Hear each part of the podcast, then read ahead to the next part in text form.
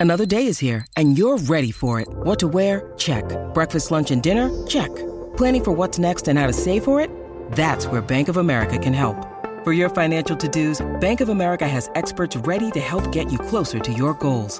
Get started at one of our local financial centers or 24-7 in our mobile banking app. Find a location near you at bankofamerica.com slash talk to us. What would you like the power to do? Mobile banking requires downloading the app and is only available for select devices. Message and data rates may apply. Bank of America and a member FDIC.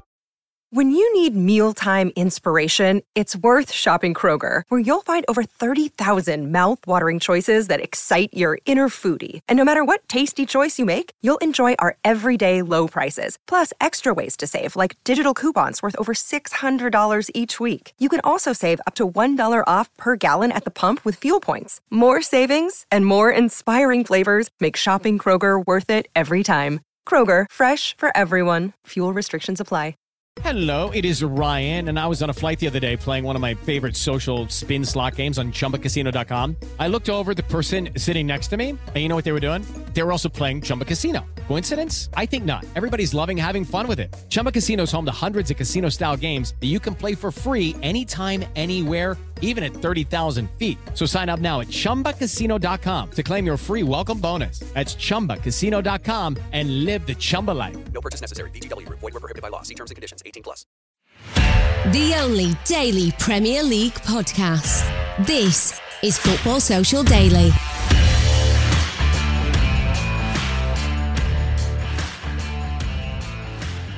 Hello and welcome to the weekend review edition of the Football Social Daily. And let's face it, what a weekend it has been. All 20 teams in action across the last 48 hours, and to be honest, it's had everything you could ask for. Two six goal thrillers, three managerial debuts, and plenty, plenty more as the Premier League roared back after the international break. But despite a cracking weekend of action, in reality, there is only one place to start on tonight's show.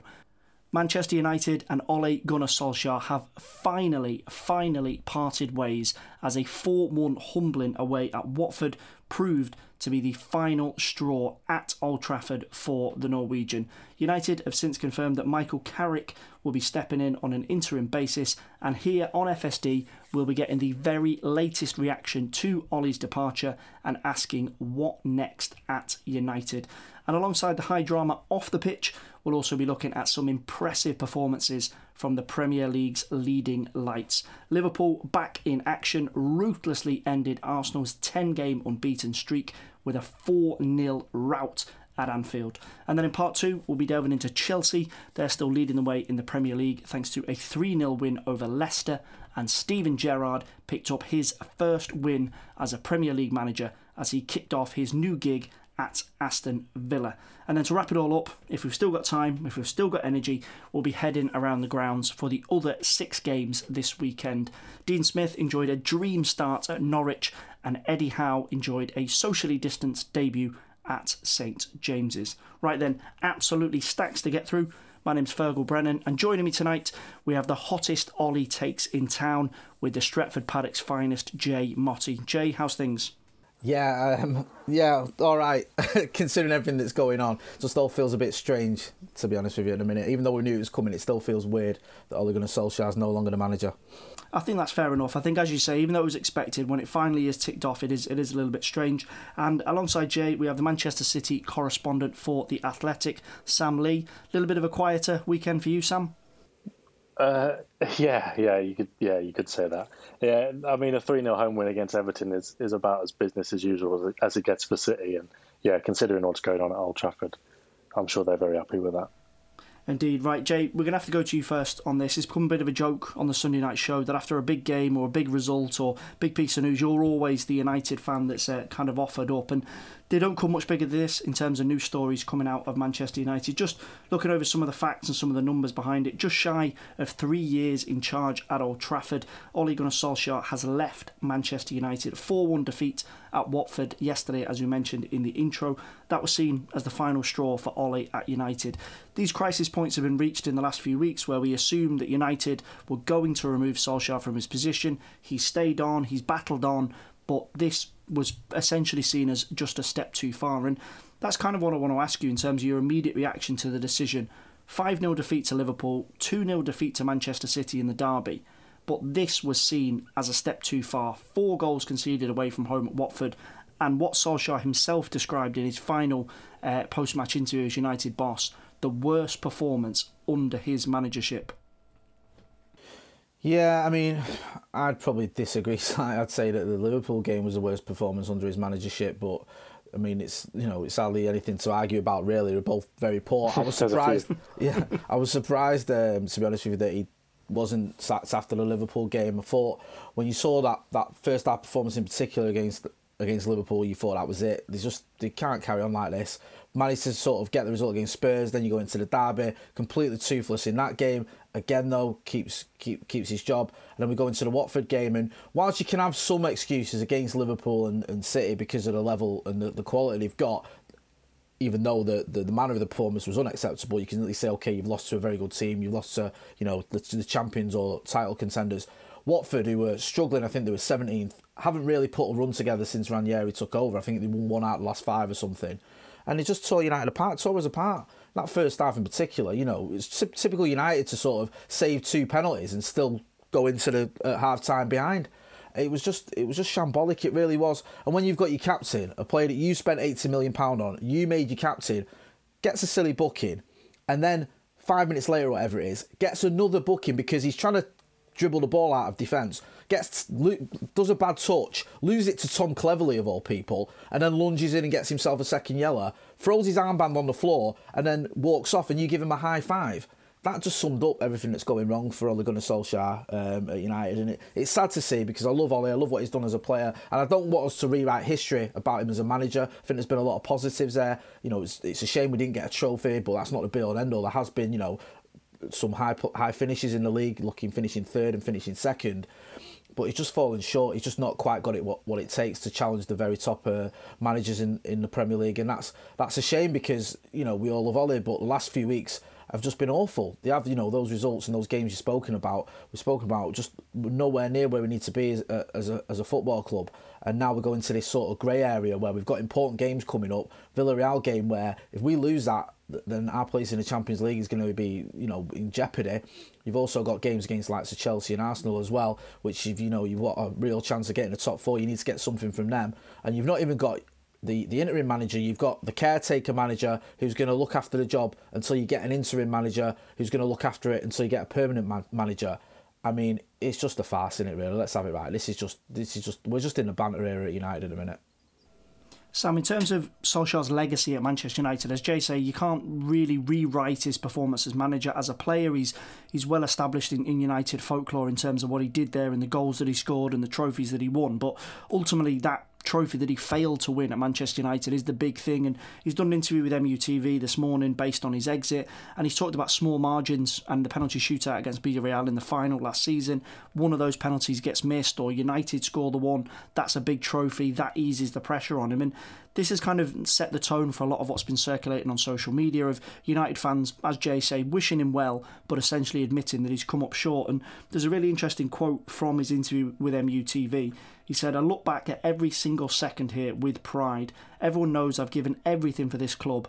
I did want to take us to the next level. I did want to take us on and win trophies, but unfortunately, I just couldn't get the results we needed, and it's time for me to step aside. Now, that does seem fairly gracious in terms of the way that he's phrased it and the way that he is looking to step away. What is Solskjaer's legacy as United boss? Because it's ended quite messily.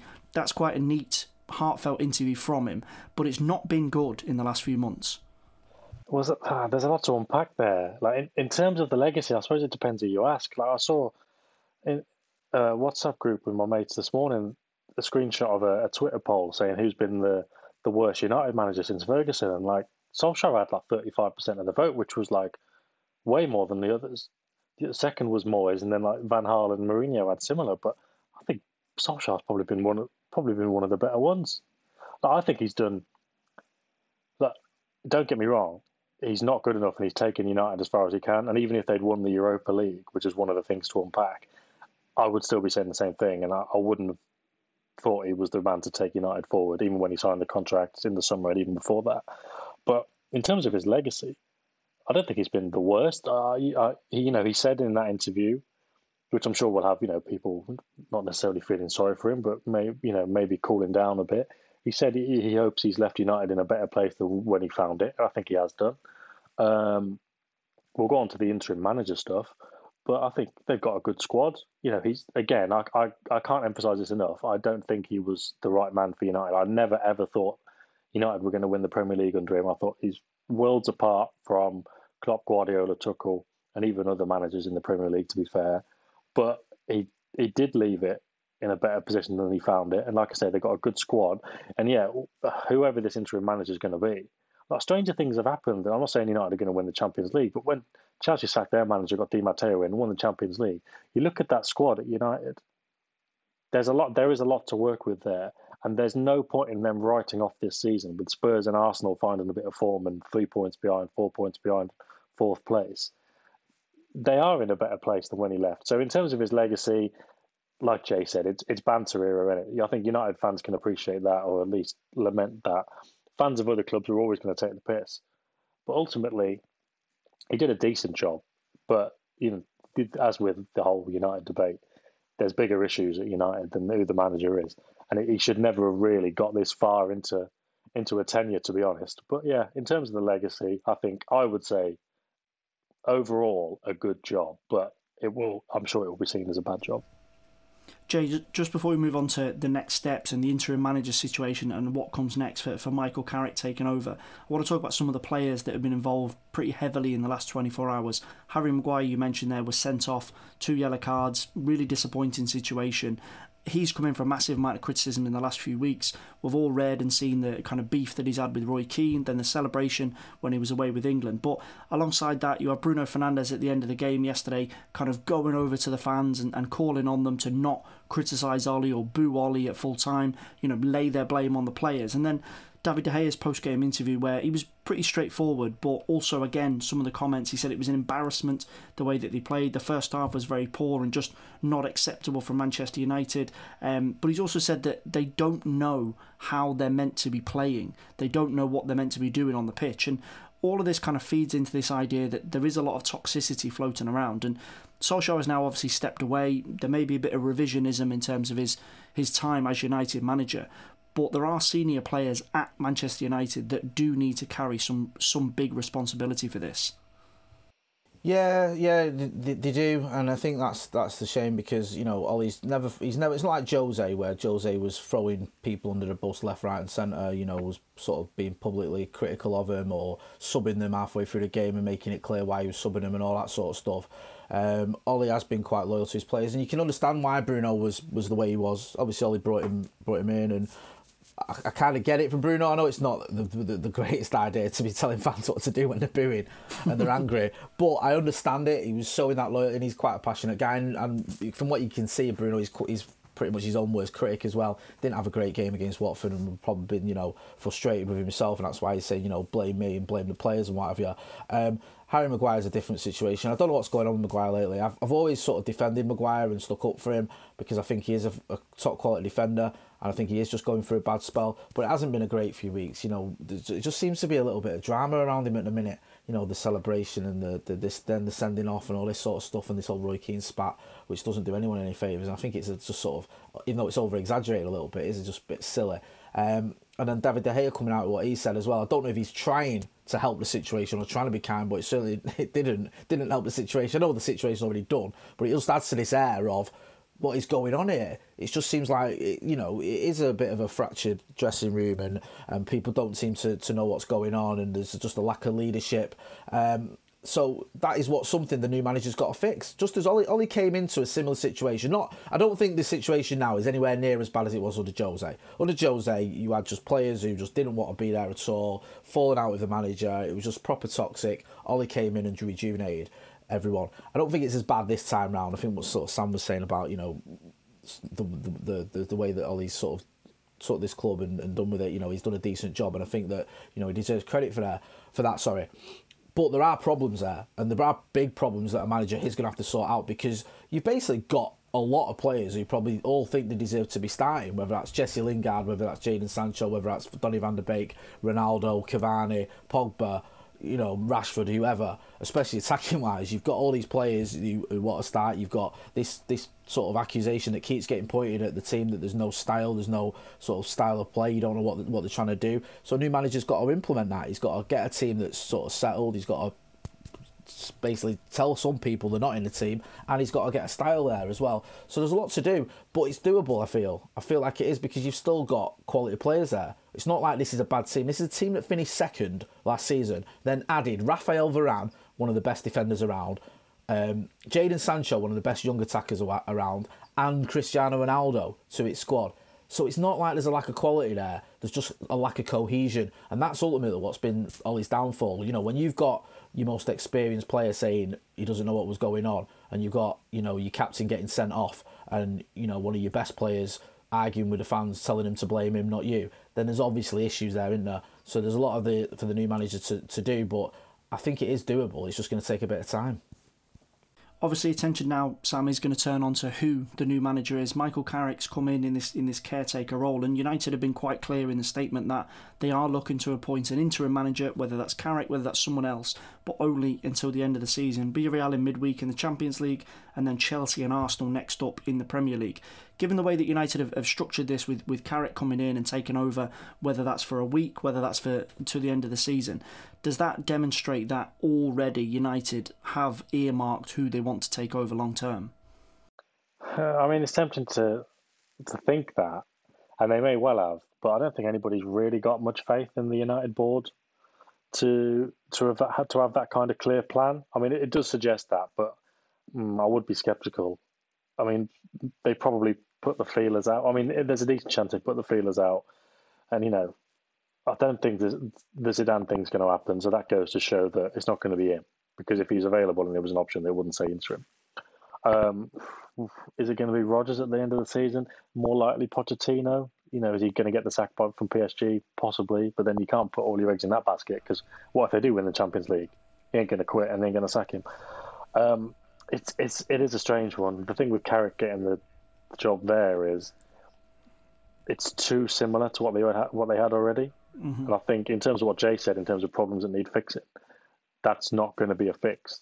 You know, when Mourinho went, Solskjaer was perfect because you know it was a toxic camp, and you know there are there is a bit of a split there, and I think there are people who are happy that Solskjaer left, but I don't think it's toxic. And also, if they're happy he left, they're not going to be happy just to see Carrick come in and do the same kind of thing. So whoever this interim manager is, there's been rumours of Laurent Blanc, hasn't there? I mean, who's, who's to who's going to be more interim and better than than Carrick? Mm. That is still going to want to leave at the end of the season, and then they might be thinking, well, if we have a good run of form, I'll get the job anyway, which is what happened with Solskjaer. So it is a bit of a mess, um, and I don't know if they think they've got their man in the summer or not because I don't know who that would be. I don't know who could definitively, at the stage of having the, the contract now, say, yeah, I'll leave at the end of the season. Because um, I mean, Pochettino seems more likely than Rodgers, but I don't think he could give a definitive answer yet at the moment. Whereas Rodgers probably could say, look, I can't leave now because they'd slaughter me, but I will do it in the summer. So that'd be my guess, but a pure guess, a pure guess. Jay, I just want to get your take on this, but before we move on to Liverpool, Carrick coming in now, as we mentioned, United have been really careful in the way that they've worded caretaker, interim, etc. The likelihood, I'd probably agree with Sam, is this idea that caretaker will become interim because the difficulty of bringing somebody in for six, seven months is, is almost impossible, whereas Michael Carrick's almost a perfect night watchman. From a Solskjaer's perspective, obviously, we've seen a lot of Michael Carrick. He's been involved in the coaching setup whether it is a week or a month or a little bit longer, what can United fans expect from, from Michael Carrick, um, depending on how long he, he is in charge? I'm not really sure. I mean, it's a difficult one because, you know, how different are his ideas to Ole Gunnar Solskjaer's? You just don't know, do you? You don't know how much, I don't know how much influence he had on Ole Gunnar Solskjaer when it came to the coaching? Did he, you know, was he ignored? Did he have completely different ideas that Ollie didn't really listen to, or was he on the same page as Ole Gunnar Solskjaer? It's just, it's weird. I mean, the sort of the strange thing for me isn't so much that Michael Carrick has has taken over because I, I kind of understand that because let's not forget he was here before. Um, Ollie was. He was, you know, it was Jose, wasn't it, that brought in, I think, Carrick as part of the this coaching setup. I think, was it McKenna as well who came in earlier as well? I yeah. think Phelan was the only one that, that Ollie brought in. Uh, it's just it's just it's a little bit odd the he's staying around as well. because it, it to me it feels like almost like everything's been put on Ollie. It's all Ollie's fault. Just get rid of him, but keep everyone else and everything, and that'll that'll fix it. And I don't think it will. So no. I'm in the dark as to how this is going to be any different with, with, Michael Carrick. To be honest with you, what I think may happen, and, and like Sam was saying, you know, this is guesswork. This for me, it's guesswork as well. I don't know. I feel that United may look at it and go, okay, we've got Villarreal, we've got Chelsea, you've got Arsenal. Now those are three tough games. So you know, Michael Carrick can have those games where you know he just sort of manages the ship or steadies the ship for a, a few games. Just you know, has a word with the players and say, listen you know, we've got big games coming up. Give me all you, you know, what you've got, sort of thing. Let's just get through these games, and then United can maybe look at bringing in someone after those games because after those games you've got easier. I know there's never an easy game when it's Manchester United anymore, but easier games you look at. You've got Palace, Young Boys, Norwich, Brentford, Brighton, Newcastle, Burnley, and Wolves. Are your next sort of, you know, Villa. Are your next run of games. It's a very easy run. So if you were maybe to bring in someone like Laurent Blanc or whoever and go right, okay, now you take over for the for the Palace game onwards, he'd have ten games that perhaps he can get a run going with, and, and get this the, the team and the club moving back up the table.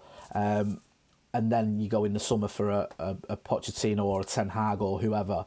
But it's just so confusing. It's just I've never. I mean, I might be I might be forgetting, but I don't recall a club ever being run like this. I don't recall a club ever doing this, ever sacking a manager promoting someone in his coaching staff and then going, he's just there for a few games. The forthcoming matches, I think, was what the term was on the on the press release. And then we're going to bring in an interim manager who's not going to take over permanently. He's just going to take over in the interim, and then we'll bring in someone in the summer as permanent. I mean, it just seems ludicrous, to be honest with you. What I mean, you know, what's Carrick thinking if he's only here for a few games? If an interim manager then comes in, what's he thinking if he's only here for a, to, for a few months? And then then you go for the permanent one it just does seem just so so strange of the way they've gone about all this. And in answer to your question, oh, it's the most long-winded answer ever, but it's just with with the Carrick situation, I've no idea. I don't know what we're going to see from him because I don't know how different he is from Ole Gunnar Solskjaer, and I think we'll find that out on Tuesday night against Villarreal.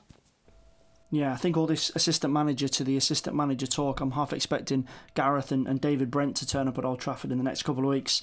We are we, we are, we in that indeed, sort of era, aren't we? You know, the, the we are the, indeed. Jay, I'm going to give you a break from United. We're going to move on to, to Liverpool. Sam, I'm going to throw this over to you first. Four 0 win for Liverpool at home to Arsenal. Obviously, this dreadful record that Arsenal have away at Anfield has continued, stretching all the way back to 2012 when Jurgen Klopp was Borussia Dortmund manager and Mikel Arteta was in the Arsenal midfield. That's the last time the Gunners won at Anfield. Going into this game, Arsenal 10 games unbeaten across all competitions. Lots of talk of positivity and progress under Arteta, but this was going to be the real, real test. And for me, looking at this as an Arsenal fan, it was it was a difficult watch. It was a painful watch, particularly second half. But I think it does just show the cold, hard reality of, of levels within the Premier League. Arsenal are scrapping on the edge of the Europa League spots, and Liverpool are smack bang in the middle of the title race. Yeah, I mean that's been the case for a while. City and Liverpool have been miles ahead of everyone else for a few years now. And God, don't want to lurch into United chat again. Obviously, finished second last year, but I'll stand by that statement. And obviously, now Chelsea look like they might join them um, for as long as Thomas Tuchel sticks around, and you can never be quite sure. Um, but yeah, this is it. Like at the start of the season, it was obvious that Spurs and Arsenal had completely dropped away from that top four, top six, whatever conversation. Um, and they're getting, they're doing well. What Arsenal doing well to get back towards it. Spurs under Conte, you'd imagine, will get back towards it. But yeah, there is that gulf. Um, but the, the, interesting thing is, Arsenal were doing pretty well for you know half an hour. You've got to you've got to get through the first twenty minutes or so. Gary Neville says it all the time when you play Liverpool at Anfield, you've got to get through the first 15, 20 minutes or so. And they start getting nervous, the fans, they start getting a bit anxious if, if they're not if they're not winning. And obviously the City play there a few times, a couple of times, and outplay Liverpool early on, and the, the fans do get a bit quiet and a bit nervous. And then obviously that, that flashpoint with Arteta and, and Klopp didn't help. And I'd imagine, because Arteta's obviously been there with City a few times, and they, you know, Guardiola and that, the, the staff, they think they've had their a bad deal at Anfield over the years. You know, penalties not given and that kind of stuff. I think they, you know, opposition benches they always get annoyed with each other. And I'm not saying the City benches are right or the or the Liverpool benches are right, but I'm sure the City bench think the way Liverpool coaches carry on is not right as a as a kind of hangover from those previous games. So I'm sure when um, I'm sure when Klopp started racing over like a big angry bear with Arteta telling him to shut up, I'm sure Arteta probably thought straight away, flew off the handle. I'm not having this. I'm sick of how you lot carry on and that. Because Arteta doesn't he doesn't lose his temper very often, does he? Like he's not very emotional, not too high, not too low, that kind of thing. So for him to fly off the handle straight away, you can be sure there's a bit of backstory there. Um, and I think that turned the game, didn't it? Or not necessarily turned the game, but it, it kind of it switched Liverpool on. Um, and you, you, know the last thing you want to be doing at Anfield is is doing that. And I think was it the second goal, Jota, when he when he capitalised on Tavares giving the ball away. That Liverpool play for that. They want they want you to play the ball inside and then they win it. But I mean, normally they they they make a tackle or some kind of action. He just gave the ball away straight to a Liverpool player on the edge of the box, and you know you you're in big trouble if that happens. And yeah, Arsenal they're doing all right, but Liverpool are a different level looking at some of the decisions, Jay, that Arteta made in terms of his lineup, and he's been very loyal to pretty much the same starting 11 right the way through this run of games. Sam's touched on Nuno Tavares there that gave the ball away for Jota's goal, and then Liverpool just targeted him for the rest of the game. Salah's goal came down from his side. Trent's assist for Minamino's uh, goal also came from that area of the pitch. And you've got Kieran Tierney on the bench who's back fit. He was away with Scotland in midweek and, and featured for them. Arteta has brought a lot of positivity and a lot of upbeatness to Arsenal in recent months, but for me, that was a bit of a sign of a young manager that still maybe is not necessarily loyal to a fault to certain players, but Klopp, Tuchel, Guardiola, when certain games come along that certain players are not suited to and other ones are better suited to, they don't hesitate to make that change. Whereas Arteta will have looked at this and gone, Tavares has been in the back four for the last two months while Tierney was injured keep his place, and then this happens, and, and he's generally been kind of held up as a little bit of a pariah within uh, within some Arsenal fans.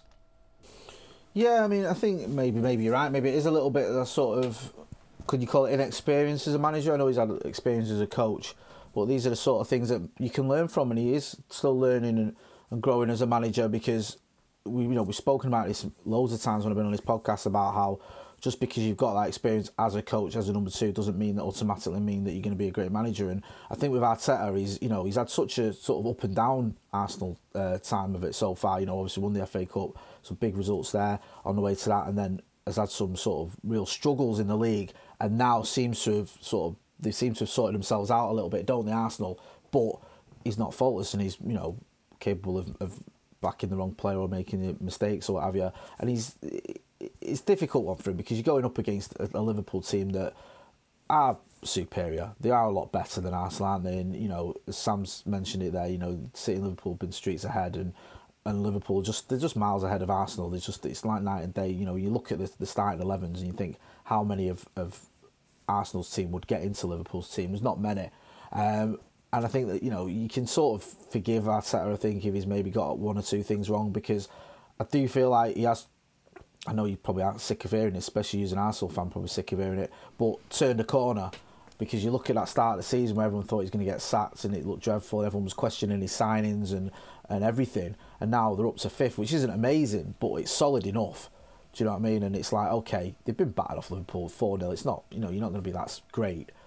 But the, the sort of one comfort they can take is, you know, that is a game that it's almost like a a kind of free hit in a way. No one really expects you to, to win that game, do they? Everyone thinks, oh, Liverpool, especially you know the players they've got available, that they're, they're gonna they're gonna win that one.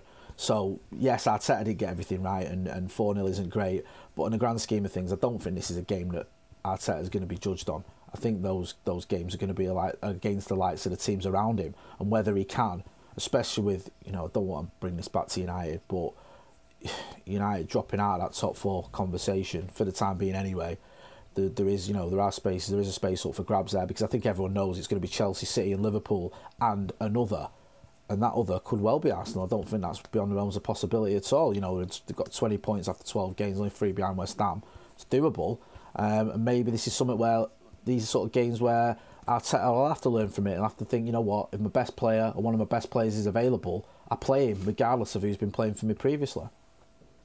Yeah, I agree. There's going to be a hell of a scrap for that likely last Champions League spot this season. Just in terms of the table, the results from those first two games that we've discussed haven't really changed the picture all that much. Liverpool stay third, Arsenal stay fifth, and Manchester United slip down to 8th. Right, we're going to take a quick break. After the break, we're going to be talking about Chelsea, straightforward stuff for Thomas Tuchel, 3 0 win away at Leicester, and also Steven Gerrard's first game as a Premier League manager. Aston Villa 2 0 win against Brighton. We're going to be talking into both of those games in just a second. Football's Social Daily. Subscribe to the podcast now so you never miss an episode.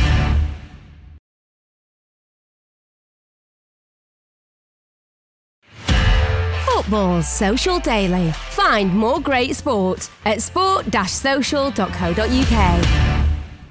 Hello and welcome back to the Football Social Daily Premier League Weekend Review Show. Before the break, it was all about Ollie. Ole Gunnar Solskjaer has finally parted ways with Manchester United after a 4 0 defeat to Watford yesterday, and Arsenal also shipped four goals away at Anfield. Now we're moving on to Chelsea against Leicester. Sam, all in all, pretty straightforward stuff for Chelsea in this one. They stay top of the table. Thomas Tuchel, in his post game interview, only said this was a 7.5 out of 10 performance, but three goals, three points, really dominant performance. If this is a 7 out of 10 performance, I don't really know what you'd have to do to be a Chelsea player getting much higher than that. Yeah, exactly. Um, they absolutely bossed it. I mean, Leicester looked alright um, after making a couple of changes at half time, but then Chelsea's third goal, it with about what 25 minutes to go, absolutely killed it. And then they, they scored three more after that, and they were all offside.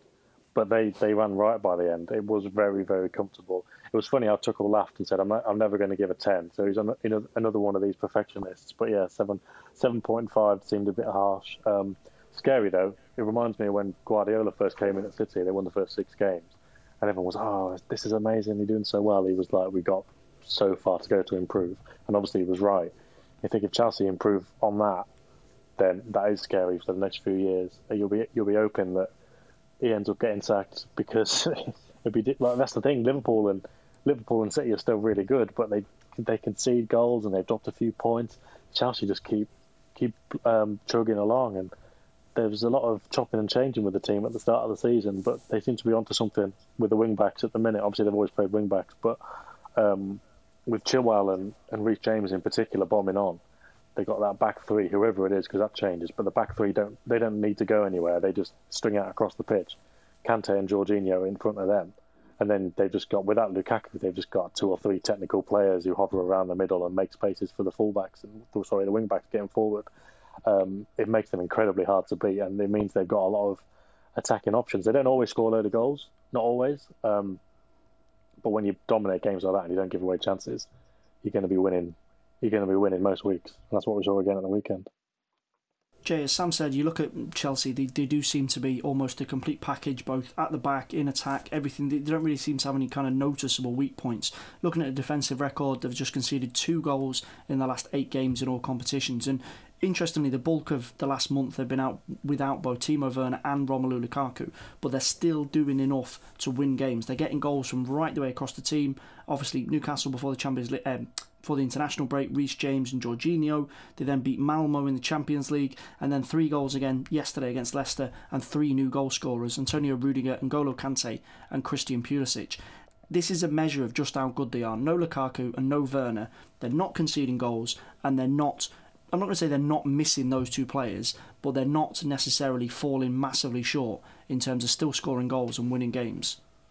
Yeah, I mean that's usually the sign of a, a title-winning team, it? Uh, the fact that they can lose one or two players and, and you don't even barely notice it. And they just they've got a system that works, and people can drop in, players can drop in and drop out, and, and they still get get the win. You know, and most teams or any team would miss someone like Romelu Lukaku, and they haven't really, like you're saying. And, and they, they do have so many different options when you look at Chelsea, and you look at the fact that you know Pulisic comes on, or or you know maybe it's Ziyech or whoever they've they've got these options, and it seems like they've got one sort of class player coming on for a different one, and they can just rotate it. And you know, from the outside looking in, it's just sort of from my point of view, I'm just a bit jealous of being able to do that. It reminds me of United of old, to be honest with you, because I don't really see a lot of weaknesses in Chelsea's team, and especially when you think even if they did lose one or two players, which they have done, they can still keep winning football matches. You know, the defensively, the record is fantastic. You, you know, they, they, they, they hardly ever concede goals, and going forward, they've got goal scorers everywhere, even to the point where you see N'Golo Kante's goal. N'Golo Kante is never yeah. someone you sort of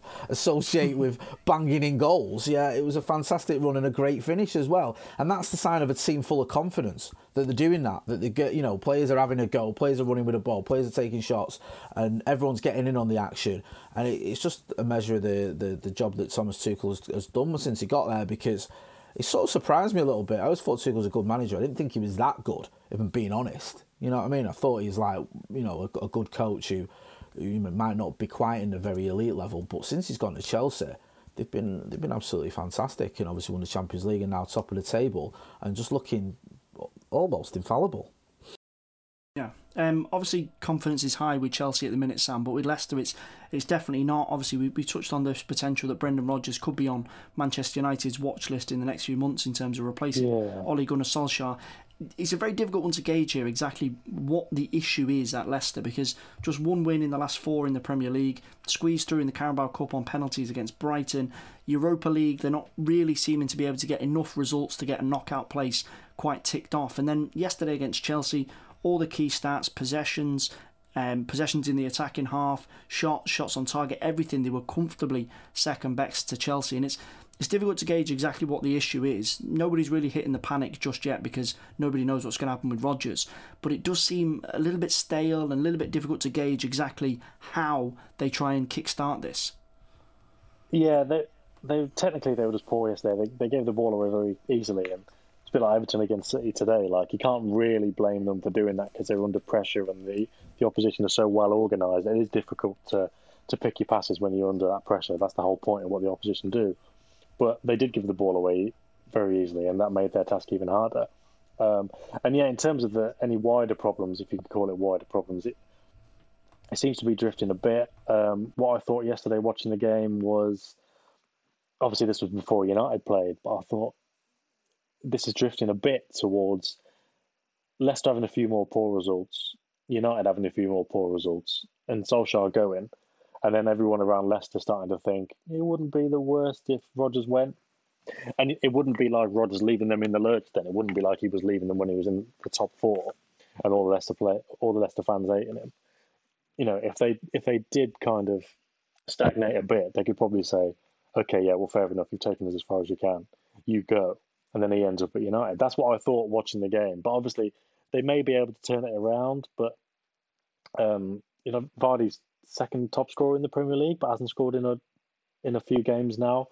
Um, you n- never write him off, of course. Um, but they seem to have a good thing going, getting Nacho into the team. But that's at the end of last season. But that's kind of not really worked out. Maddison's been in and out. He he came on at half time and helped the, them look better until that third goal killed it. Um, they change, you know, three at the back some weeks, four at the back the next. Um, not really sure what the best 11 is.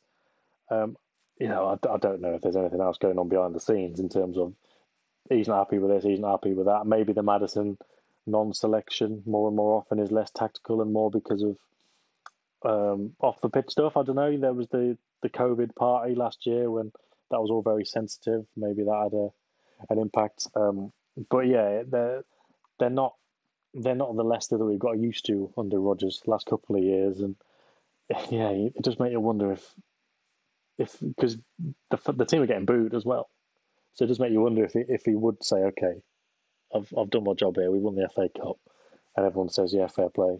You did a good job. Let's let's get somebody else in. But I might be getting a few steps ahead here, but that's how it looked in that game. Just just to swing back to United for a second in, in terms of Rodgers, Jay, because looking at looking at the odd situation in terms of United's next boss. He he is the favourite as it stands. We know obviously bookies odds are not always the best to go off, but he, he's definitely going to be in the conversation of potential options for for Solskjaer's replacement. There does seem to be, but then again, as Sam said, maybe we're looking for something that doesn't exist. There does seem to be this little bit of flatness and maybe a little bit of behind the scenes issues at Leicester. Would he be someone that, if United were to push for him, either in January or either in the summer. He's under contract until 2025 with Leicester, so it's unlikely he'll break mid-season if he is going to go. Is he somebody that you look at and think, yes, that is an option that I'd be happy with at, at Manchester United? Yeah, I mean, Brendan Rodgers is a good coach. You know, he's he's done relatively well at Leicester, won in the FA Cup, of course, um, and two top five finishes. And you know, he had you can call it success, but he did okay at Liverpool. They had that second place finish. It's just not a manager that for me excites me where I think, oh yeah, he's going to come in and he's going to sort this out. And it's not just the fact he used to manage Liverpool. I don't mind that. If he thought, if I thought he was going to come here and win us titles, it'd actually be pretty funny to do that with someone that was, you know, was at Liverpool. I just don't know if he has got what it takes to go up against the likes of Tuchel and Klopp and Guardiola and and and beat them. You know, the wheels I've come off at Leicester. I don't know what's going on there. I don't know whether it is because his head's turned or because, you know, other factors that, that Sam's mentioned. But I just feel like there's better options out there than, than Brendan Rodgers. I just feel like it, it just feels like a manager that's slightly below that very top level. And yes, he had success at, at, at Celtic, but it was at a time when Rangers weren't really doing a lot, and it's difficult to, to know how how much of a barometer that is to say how successful you could be at a very top club. You know, no disrespect to Scottish football, but it was a you know almost like a complete one horse race at the time. I know he, he did very well in terms of trebles and unbeaten runs. I think it was at sixty three games or whatever. But no, with with with Rodgers, I just feel like it's he's only slightly better than Solskjaer.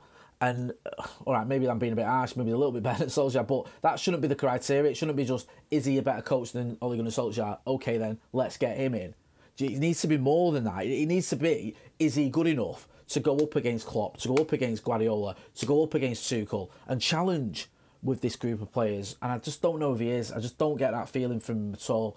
And yeah, I, I just feel with, with Brendan Rodgers that if he came to United, it would just be another sort of another sort of all, being almost there, near misses, you know, maybe some semi-finals, maybe getting into that top four and not really doing anything, rather than pushing on and going for a title challenge. I just don't get that feeling that he is the man for that for the job for me, um, and he's not certainly not helping his cause at all this season because I know they beat us, you know, comfortably. I think it was four two, but they haven't looked great this season at all. Leicester, they've they've looked pretty poor other than that result against us, and you know that that doesn't bode well if you're trying to appoint a manager and you go, okay, let's get the guy that's taken Leicester to 13th in the table or wherever they are from uh, managers that have been sacked to managers who might be moving on to one of the three managerial debuts this weekend. Uh, Sam Steven Gerrard's first game as a Premier League manager. Obviously, he's taken charge of Aston Villa after leaving Rangers. 2 0 win at home to Brighton. And there's obviously been massive attention around Steven Gerrard. He's a huge player in the context of the Premier League, former England international. He's been successful with Rangers in terms of getting them back into, into winning a Scottish title. And in terms of debuts, it probably couldn't have really gone much better. Looked as if it was going to be drifting off towards a, a goalless draw and maybe just a bit of a frustrating start for Gerrard. But one of the interesting points that, that has been flagged up by quite a few people was the change that he made in the second half. He brought off Danny Ings, who, in most situations, if that was Dean Smith and he was subbing off Danny Ings, there'd be something to be said about it. Brought on Leon Bailey, put Ollie Watkins inside, and that ultimately won the game because Watkins banged in a worldie and then Tyrone Mings wrapped it up. So in terms of starts, we're going to talk about Dean Smith in part three and, and Eddie Howe as well, but it couldn't really have gone much better for, for Gerrard at, at Villa. No, it couldn't have, because I mean, look, managers make all kinds of changes that, um, you know, Joe Public like me and you would never spot. But when you do something that's a bit more obvious, you know, whether it's a sub or changing somebody's position noticeably on the pitch, and then it works, you know, you know, you're absolutely laughing. And if it changes the game when it leads to a late goal, then yeah, doubly so. So yeah, perfect for that. You know, Villa, it was a weird one to sack Dean Smith. I'm sure you've had this conversation when it happened. Um, it didn't seem like that needed to happen, but with that being said, it has happened. So what they needed was a lift. You could tell when the goals went in how vociferously they they celebrated those. So it's, it is going to be a really interesting one to see how it goes. Obviously, it did get off to a good start. Brighton being Brighton, on another day they might have got something. Um, it wasn't their best performance, Brighton, but yeah, you can't you can't really say it was um, an easy win for Villa because Brighton are a very solid team. Um, they've they've done well against better teams than Villa recently. So yeah, good start. Um, they've got a good group of players, Villa, obviously, um, with the you know the, the, money they reinvested from Grealish's sale and the players they had already. Um, and like I say, I don't think they needed to sack Dean Smith, but they have. So yeah, bit of a fresh start, and it's going to be really interesting to see how it goes. I know everybody says that. But I'm quite excited by by Gerrard. I know, I know we've got another United link, but Jay was saying, you know, it'd be quite funny if he thought a manager was going to win on trophies, if they, especially if they had that Liverpool link. I wonder what he thought if Steven Gerrard would go and be United manager. But um, yeah, I, I, rec- I, rec- I reckon I reckon good luck to him. Um, because it is hard to judge in Scotland, isn't it? But in, with Rangers, you can see you can see that a bit more than Celtic's situation, a bit more. He's obviously done a great job there. But yeah, it'll be really fascinating to see how he does, and it's um, I was I was glad to see it happen actually with Gerrard uh, Jay, I'm absolutely dying to ask you this question. In the notes, I've been reading through, I've been waiting to ask you this question about, about Steven Gerrard because obviously, from a United perspective, the most famous memory of, of Steven Gerrard is the fact that he didn't win a Premier League title with Liverpool. That in throughout his entire career, he didn't manage to to tick that box. He's gone to Rangers, he's been successful, he's won a title as manager an impressive start with Villa against Brighton in his first game. And sometimes with Gerrard, I know obviously there's, there is animosity and there's a lot of banter and stuff between between Liverpool United and, and Gerrard and Man United fans. But sometimes he does kind of get unfairly lumped in with players of the same Premier League era that have had a bit of a disastrous time in terms of management. Gary Neville, Frank Lampard wouldn't necessarily say disaster, but Gerrard has tangibly proven that he can implement a system, that he can win games, that he can win a trophy, albeit in Scotland, whatever you want to take about that. Is Steven Gerrard maybe a little bit undersold because he's constantly viewed through this prism of, well, everyone else that was in that era of England players or Premier League players haven't managed to do it? and before he's almost kind of kicked the ball, although not kicking a ball, he's maybe being judged as a as a Premier League manager.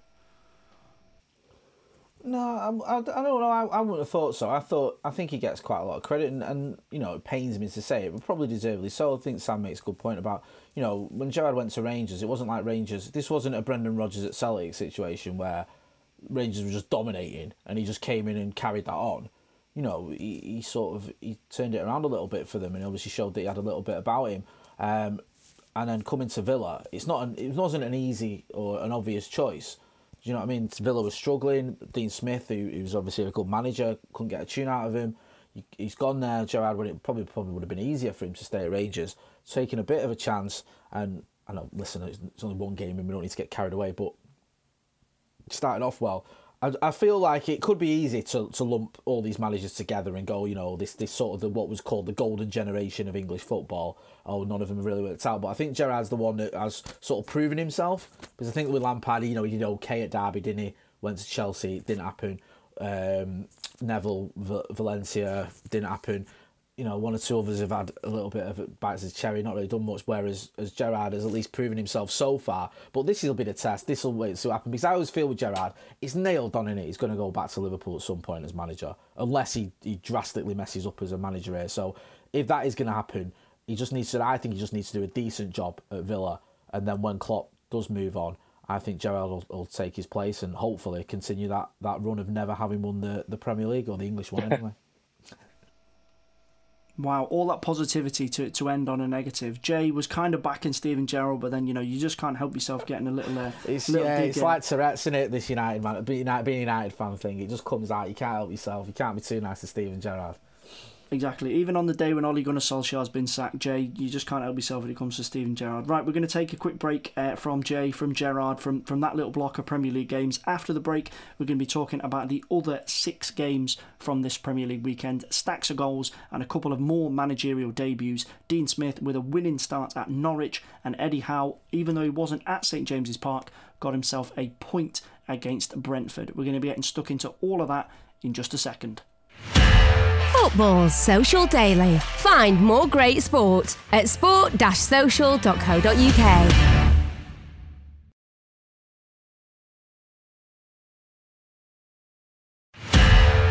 Football's Social Daily. Subscribe to the podcast now so you never miss an episode.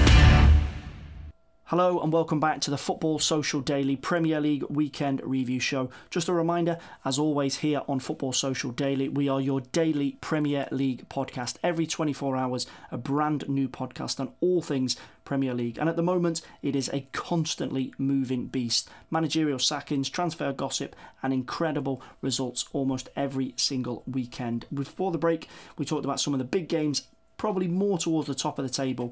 But we're going to have a look at the rest of the action in part three. Sam, Manchester City obviously knocked down the bottom of the table, but pretty straightforward for them today against Everton. 3 0 win, three goals, three points, all very straightforward, easy, box tick for Manchester City in, in their return to action. So I actually want to look at Everton because from what was a fairly solid, fairly positive start to the season where Rafa Benitez started to win over a lot of Everton fans, some easier than others.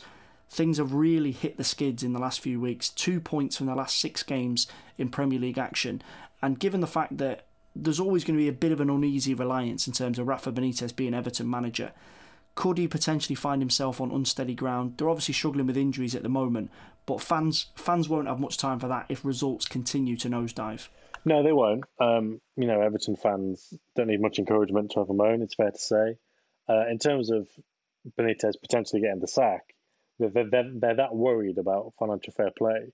I don't know how they could find a presumably large payout down the back of the sofa for him. Um, and look, just go back to the injuries. Yeah, okay, if the results do carry on being bad, then um, it, it, probably won't go well. But let's cross that bridge when we come to it. You know, Doucouré being out is big. He was very good for them at the start of the season. Calvert Lewin's been out for ages. Richarlison's only just coming back.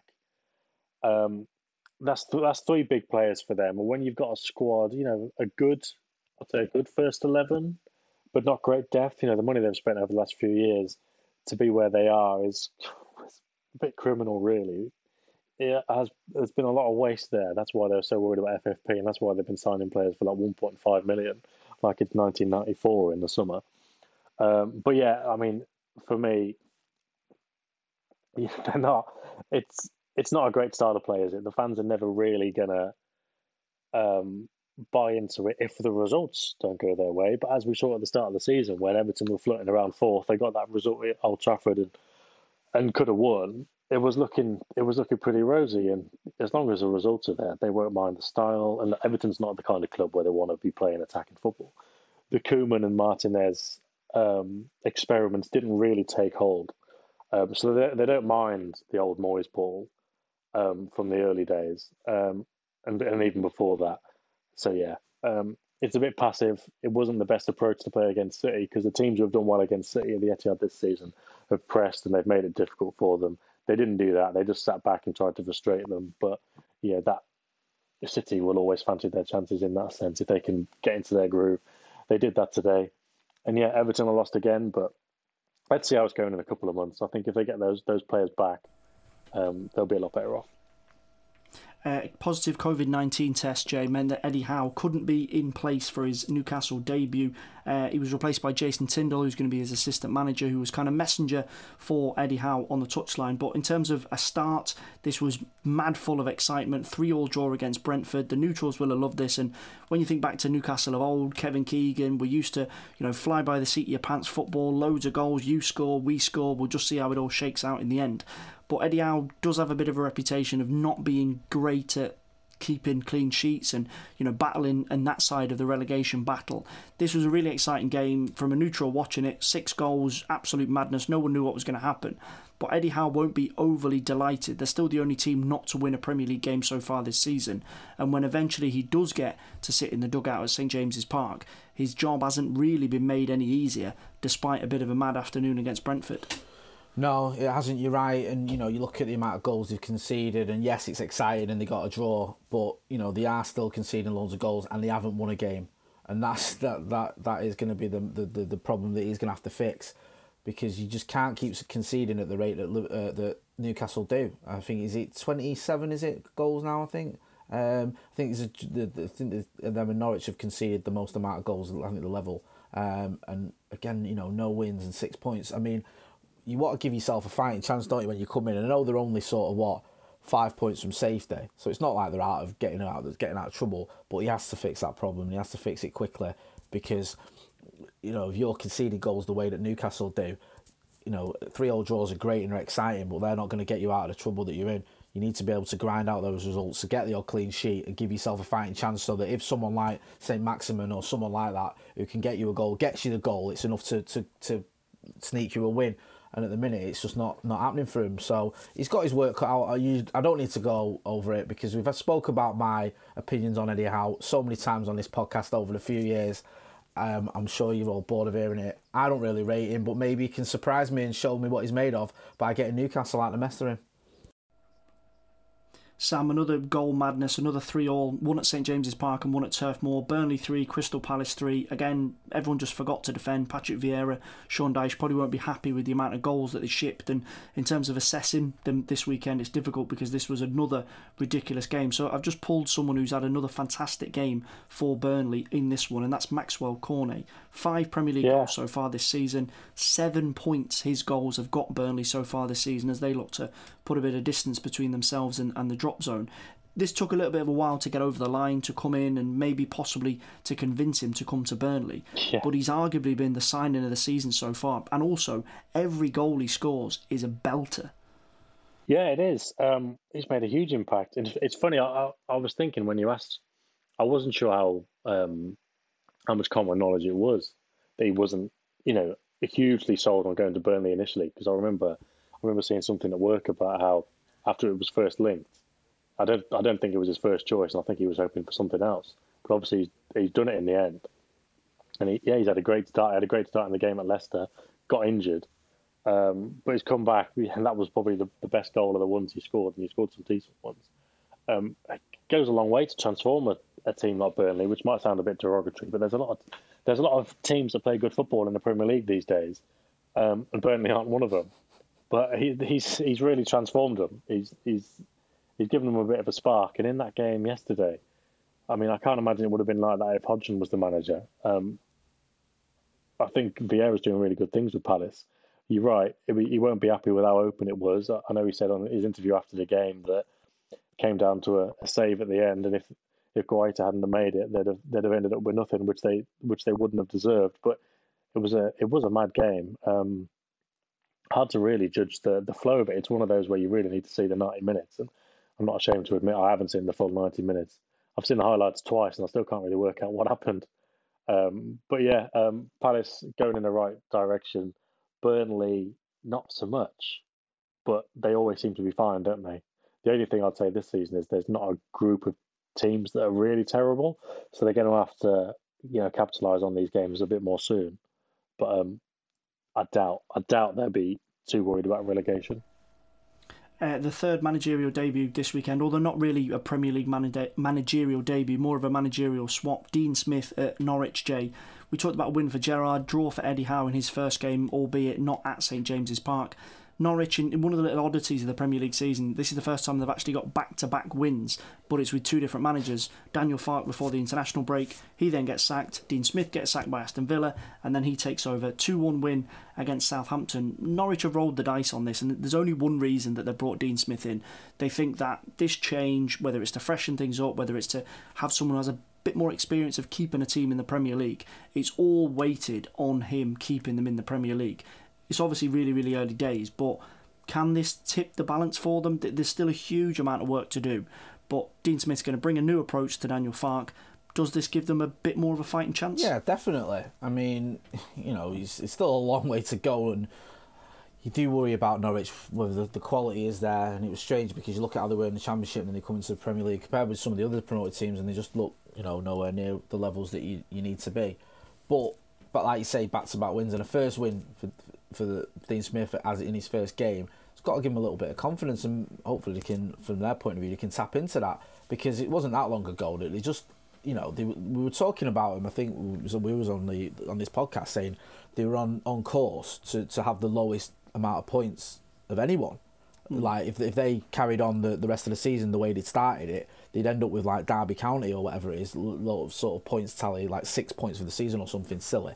So getting those two wins, those back to back wins, putting them within at least you know touching distance of of uh, getting out of the relegation zone, it's got to give you a little bit of confidence. It's just the the big test will be you know if they can keep this momentum going, and if they can't, if they do you know have another loss or have a heavy loss like they have done, can they bounce back from it, or is it going to be more of the same? So yeah, it's it's a good start for him and Norwich. There is a little bit of glimmer of hope there because I think it was the Chelsea game I was last on talking about him, and he looked woeful. Um, mm. Whereas now there, there, seems to be a bit of life in him, and, and who knows? You know, maybe that the Dean Smith appointment could could be the one that saves him.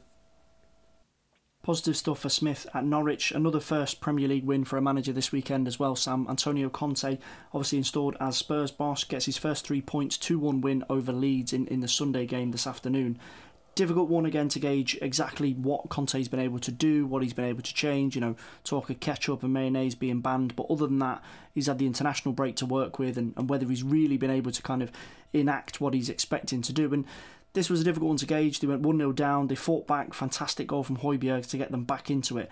We know that Conte will get a bit of steel back into them and he'll start getting them working hard and playing for each other but he does have a big job on his hands. This assumption that he kind of guarantees winning and guarantees trophies.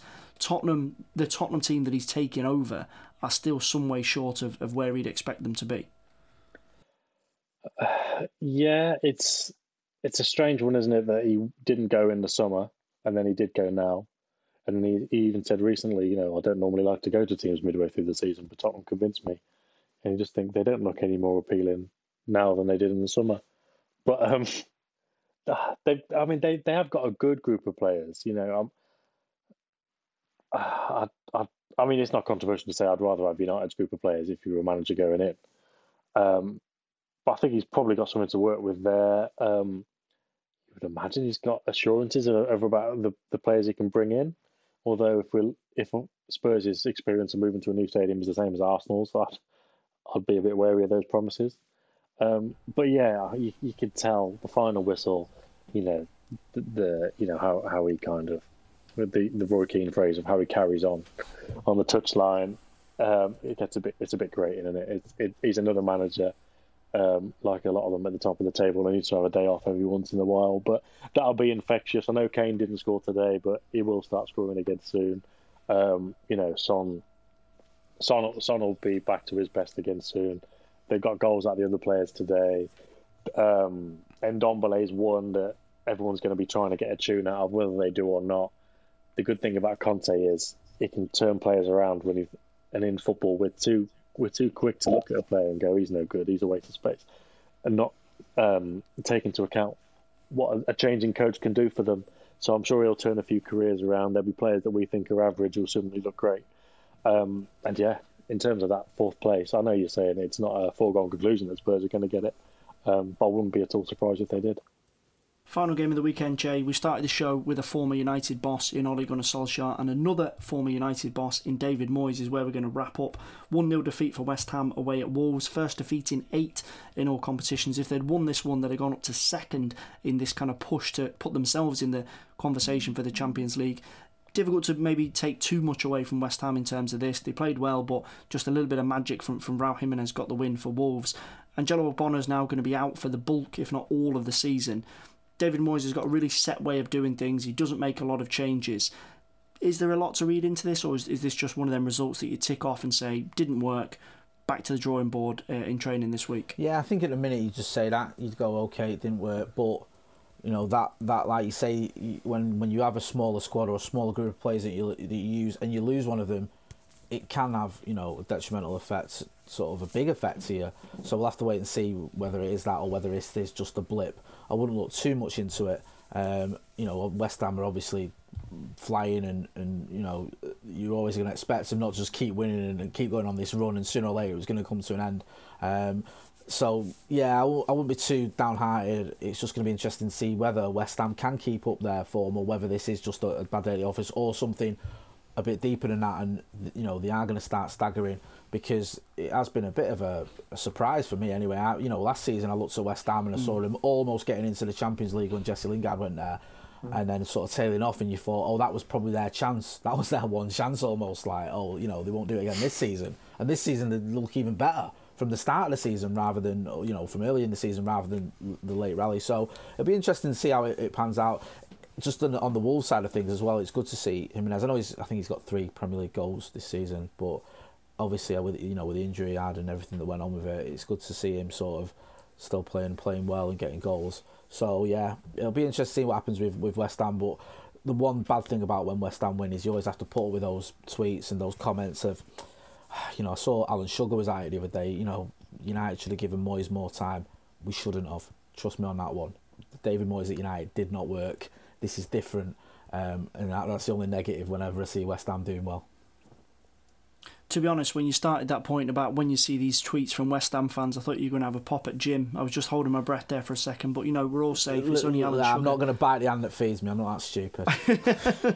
It's only uh, it's only Alan Sugar that you got beef with, which I think I can say as an Arsenal fan is uh, is more than fair. Sam Jay, we're going to call it there for the Premier League weekend review show. Obviously, a massive weekend of not just Premier League action, but big news. And obviously, just to recap what we were talking about right at the top of the show, Ole Gunnar Solskjaer has departed from Manchester United. Michael Carrick is taking interim charge, and we will be watching the situation at Old Trafford with interest. Sam, Jay, as always, thanks so much for your time on a Sunday night. No, that's relatively Nice one, lads. relatively painless to be honest with you, considering what's going on. I enjoyed that. Great stuff indeed. Well, I'm glad you enjoyed it, Jay. That's what we're here for. Uh, and obviously, here on the Football Social Daily, we are here every single day with a brand new Premier League podcast. If you click subscribe on this episode, you can get that brand new episode every single day. Niall, Jim, Marley, and the rest of the team will be back tomorrow, deep in da- diving deeper into Ollie Gates and what happens next for Manchester United, and building up to a massive midweek round of Champions League games. Don't forget to check out the podcast then, and we'll speak to you again very, very soon. Football Social Daily. Find more great sport at sport-social.co.uk. With Lucky Land slots, you can get lucky just about anywhere. Dearly beloved, we are gathered here today to. Has anyone seen the bride and groom? Sorry, sorry, we're here. We were getting lucky in the limo and we lost track of time. No, Lucky Land Casino, with cash prizes that add up quicker than a guest registry. In that case, I pronounce you lucky. Play for free at LuckyLandSlots.com. Daily bonuses are waiting. No purchase necessary. Void were prohibited by law. 18 plus. Terms and conditions apply. See website for details. It is Ryan here, and I have a question for you. What do you do when you win? Like, are you a fist pumper?